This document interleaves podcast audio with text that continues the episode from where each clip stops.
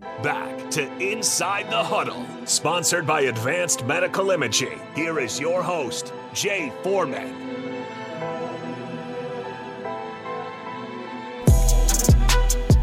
We are back after a quick break.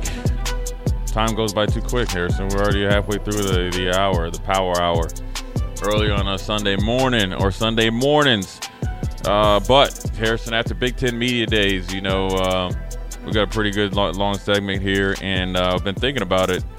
Number one, uh, we'll, we'll get the bad news out of the way, right? You know how they say you want the good news or bad news? Mm-hmm. Uh, You bad news first. bad guy. news first, right? So you got there, and I obviously went last year, and I think the uh, media darling team in the West is probably Illinois, right? I think Bret Bielema did a really good job of one. Number one, I'll tell you this is, uh, you know, big shout out to DP and uh, Ticket and Rebecca that Bret Bielema recognized us from last year, and I got to talk to him. Um, I know uh, the AD, me and him were teammates. Um, so again, he got there early. He knows what the Big Ten landscape is. He knows how to work the media. Uh, he's a former offensive line coach, and he's kind of and he's a big dude. You know. Oh yeah. Oh yeah. Um, he, he- I'd like to I'd like to have him at the crib and see if I can if I can feed him. But uh, so I think they're the media darling of the team. I think that defense coming back is going to be tough for everybody, right? Um, so so everybody's kind of focused on them, right? Because they had a great year last year, kind of like out of nowhere. Um, but they lost a lot, so it'd be interesting to see how they handle expectations, but also lost a ton of ton of production. Brown, Chase Brown, uh, you know, to be frank, is if he wasn't the best back in the Big Ten, he's one of them, and in the nation. He seemed like he'd been there forever. His brother Sydney, uh, I think his name is Sydney, uh, is gone. He was kind of like the eraser in the back end. Uh, Witherspoon, who was a you know top ten or fifteen pick, lockdown, legit number one corner, he's gone. Uh, a couple offensive linemen, so forth, and the quarterback Devito's gone, even though they had some replacements. They were impressive, but I'm still waiting to see if they can do it two years in a row because they lost the game at home against Michigan State that essentially they should have moonwalked into the Big Ten championship. So I don't think they've arrived, but they're being treated as such. Um, now you got some turnover. You got Ryan Walters, who I thought was extremely impressive. Extreme. I knew. I mean, I knew about him before. He was Illinois, uh, Illinois, excuse me, uh, defense coordinator last year, uh, and he was up for a Colorado job. Former uh, Buff alum. Great hire. Uh, we'll we'll figure out. He'll have some growing pains. You know, he's a little experienced, but he was good. But with that being said, Robert De Niro's doppelganger is that what it calls? Is it doppelganger when you got somebody that look- Doppelganger. doppelganger sat down with us. Okay, you know, you Kirk Ferentz looks like Robert De Niro. He does, and he's got that kind of smirk on his face. You know, Okay. yeah, I mean, he does. If you pull it up, two right here. I saw him on the video. He just kind of got that vibe to him too. but he, but he He's cool had, as but they look. He does look like him, though. Mm-hmm. You know, he could be an extra if he wanted. you know, or whatever. Uh, he, actually, I would say he would be the older. He's the younger version because I think Robert De Niro is like eighty four. and He just had a kid or something like that, right? Or Yeah. was it, Yeah, or was so Al he- Pacino, right? They're going back and forth, to, you know, texting each other. hey, I'm 84. I got a new board. What about you? He's like, well, I'm 85. Well, anyways, um, I talked to him once, and uh, a kid that I trained, Justice Sullivan, went to Iowa, and I knew Justice. I know Justice's parents, and they love him. He sat down with us for ten to fifteen minutes, um, unsolicited. I think VJ went and recruited him or whatever, but he sat down with us. And I will say this: uh, and I know they've had some issues, and we didn't obviously get into that. I mean, because that'd be totally unprofessional. But he was impressive. He was, and you could see why they've been consistent, and you can see why they've been so good. You can see why they, when he started out, I think one and 11 and I think his first year was when that that crouch run up there. And the one thing that stood out to me, Harrison, is this: I asked him because I always I always feel like there's this when you have the ability to kind of get up to where Iowa was when they got to the Big Ten championship that year and lost to Michigan State, kind of go down and then come back and kind of exceed expectations, coach around some issues. You know, you still got the gambling thing going on. You had the weight coach thing going on, or that that was obviously a big deal because he had been there with Kirk Ferentz. But you just seem like you just kind of keep churning, right? Keep churning. I know they, you know, Nebraska beat him last year. I didn't get into that because I probably would have got up. But the one thing about him, I asked him, what was the one moment or the one player that changed your program? I'm thinking, you know, I always say Dallas Clark or somebody like that, or like some offensive player, Robert Gallery or mm-hmm. some, you know, a lineman. Um, the, you know, they they've had a host of first round picks. You know, Daniels, uh, you know, for the center guard. Um, there are a ton of tight ends, whether it's George Kittle, um, Hockenson, you know, Noah Fant. I mean, you could have easily pointed to those. And he said Bob Sanders. He said Bob Sanders came in as an undersized recruit that they knew that he could play football, played two and a half seasons on special teams, started to play better in progress and defense, never missed special teams, and kind of like got in towards the end of the season. But he said this Bob Sanders set the tempo on how they practice and the physicality, how they play, and it hasn't changed from there forward. So he was the guy, right, that changed that program because the way he operated for the next two, let's say two years, mm-hmm. and obviously end up being a, a great NFL player. Injuries got a hold of him.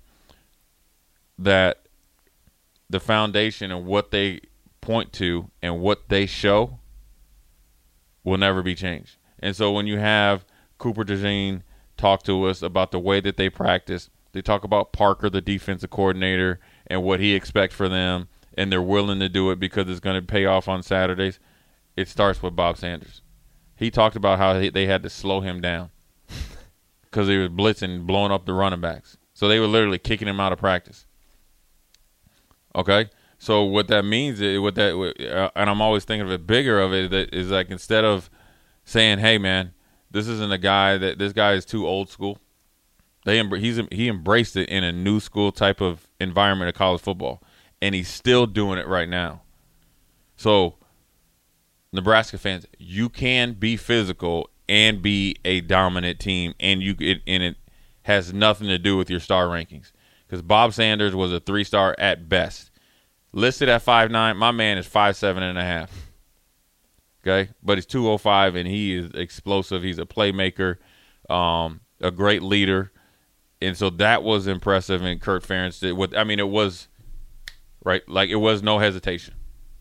And uh, you know, I think the way that Kirk Ferentz is like the way that he talks, I can see why he does well recruiting and stuff like that. And the way that they've and he talked about another thing. Um, I you have to go back, but he has multiple former players involved in the football program, both coaching and administrative recruiting roles and like uh, helping you know with donations throughout the program. So when you're going to recruit a Harrison, mm-hmm. right? It's something that you can see. It's just not come here play football. Okay, go figure it out. Yeah, you can get a couple T-shirts. You come in. If you do things the right way and it's something that you want to do, this is an Iowa family. So with all the turmoil, now granted they got some issues, like er, like just like Nebraska got some issues, and also we're going to get into that you see why they've you see why they stayed pat. And I hate to say it, but I'm going to give them a ton of respect. I'm not a fan. I'm not an Iowa, but I could. I see why. Yeah, I mean I, it's it's only fun. It's fun beating the Hawkeyes because it's not easy. I mean that's right. part of it, right? Like if it was a team that would just beat you know beat up easy yeah. every year, you know it's not it's not a well, fun. Well, it's fun. They beat us seven times. They act like they won a national. They act like they beat the '90s Huskers. Yeah. Now we found ways to lose games. You know, they've out coached us, they've out physicals physicals us a lot of times, eh, but we've, we've handed it over. We've times. we've given it teed up. You know, just like we are just mm-hmm. incapable of playing. But I see why their program is sustainable. Mm-hmm. I do, and you have to respect that. Well, like he says, that bounce back year that showed a lot.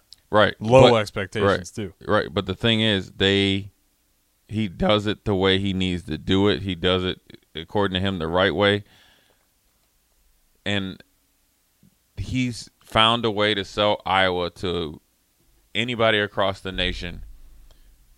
And when he says it's family, there's guys that have played in that. Pro- I mean, LeVar Woods is one of the best recruiters in the nation.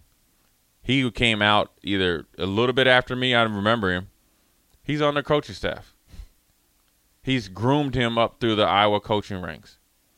They have guys that are in their pro. Tim Dwight, as crazy as he is, is still in their in their like involved in their program.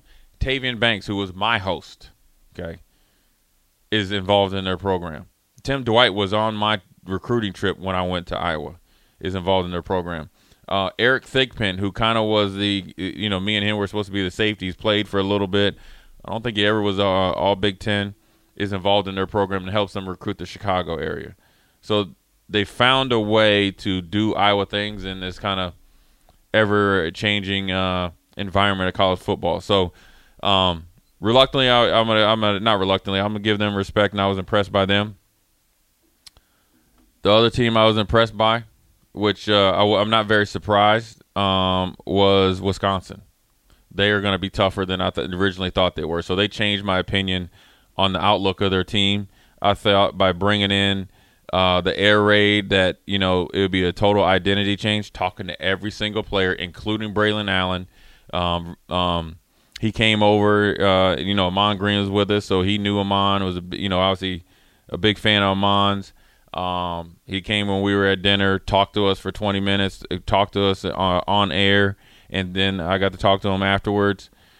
Um, you know, he was a little lukewarm to adjust to the offense, but he looks at it as it's going to be more opportunity. So what it tells me now is they're going to do things.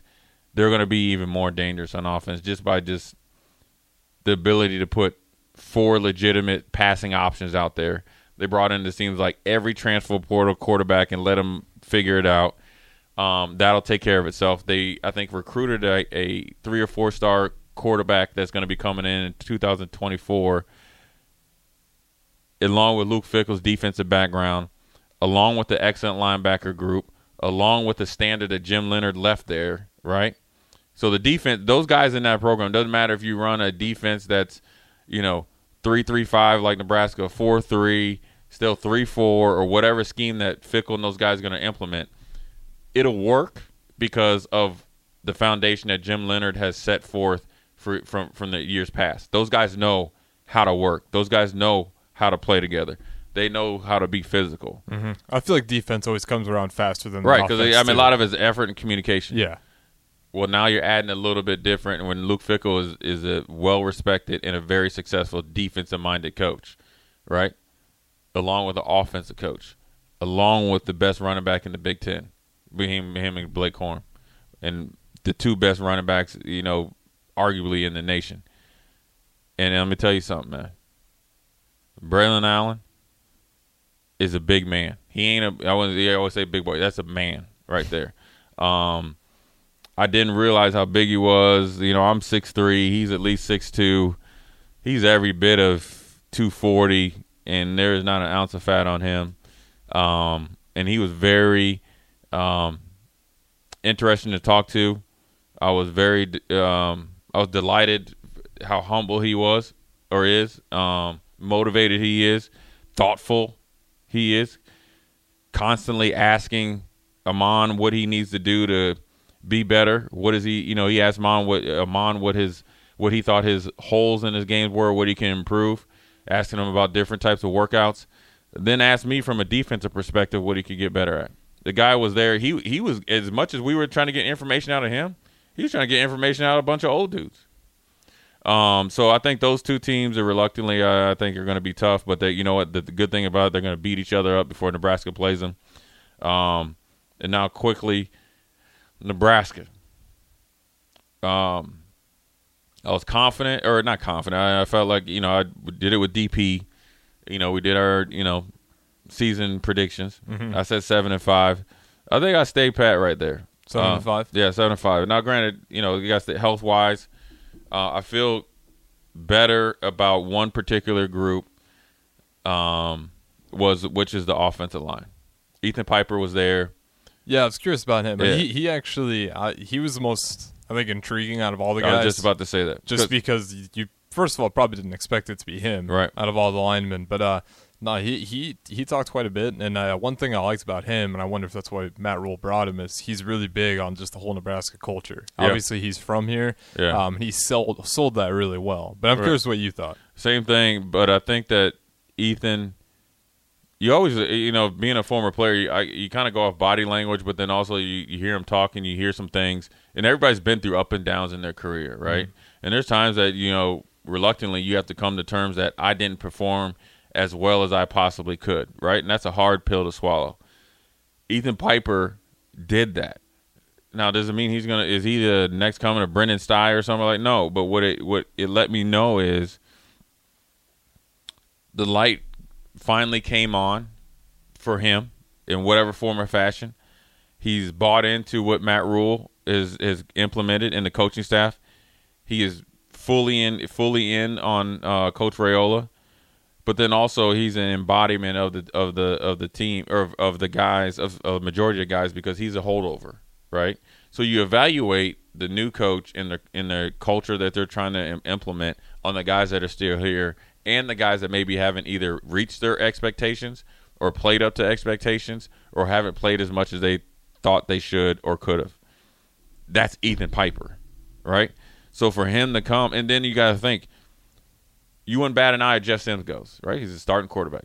Luke Reimer, been a two or three year starter and very productive last year. You know that you would you'd be surprised if they didn't go, right?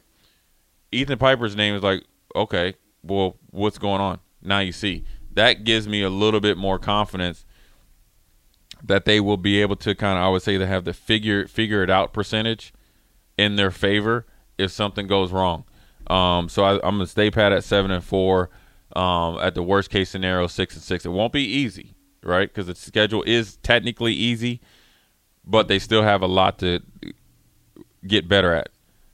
Plus, I, you never know. People say that a lot. Wait till the season starts. Right. Well, I a just lot of that's going to change right. on what's considered an easy game or not. Well, sure, but I, the reason why I think it should the schedule is some is easy. One, the turnover in the Big Ten West, coaching okay. philosophy that's wise, fair. right? Um, the loss of dominant in players in the Big Ten West by every team. Now Iowa was able to actually to finally get a quarterback and an NFL tight end. They did free agency better than anybody, right? Uh, or the transfer portal. But I think that's the circumstances work in, in, in Nebraska's favor. You're, you're playing Minnesota first, but you get to play Colorado in Deion's first year. Even though they might have a, a whole bunch of new roster guys, they don't have any continuity. So you're not and they were one and eleven last year. They're still that one and eleven in their program. And when you play teams, Northwestern, who's always kind of been the thorn, you know, kind of like a hemorrhoid or something, right? Eh, they are just they, won't they shouldn't win a game this year, right? And definitely shouldn't beat Nebraska.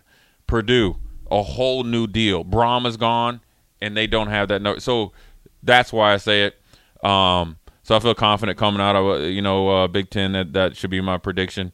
Um, but you know, it's week by week, day by day, and realistically, I haven't been around the team in the off season, so you know, I'm assuming that they've had a really good, you know, summer. Fall camp is just going to be kind of just a. I always say it's a spillover, and uh, they got less than a month uh, before we, you know, tee it up. So we're going to go to break. We're going to come back and dress the uh, elephant in the room, and then send it off to uh, Pete Ferguson. But this is Jay Foreman inside the huddle, brought to you by Advanced Medical Imaging. We'll be right back.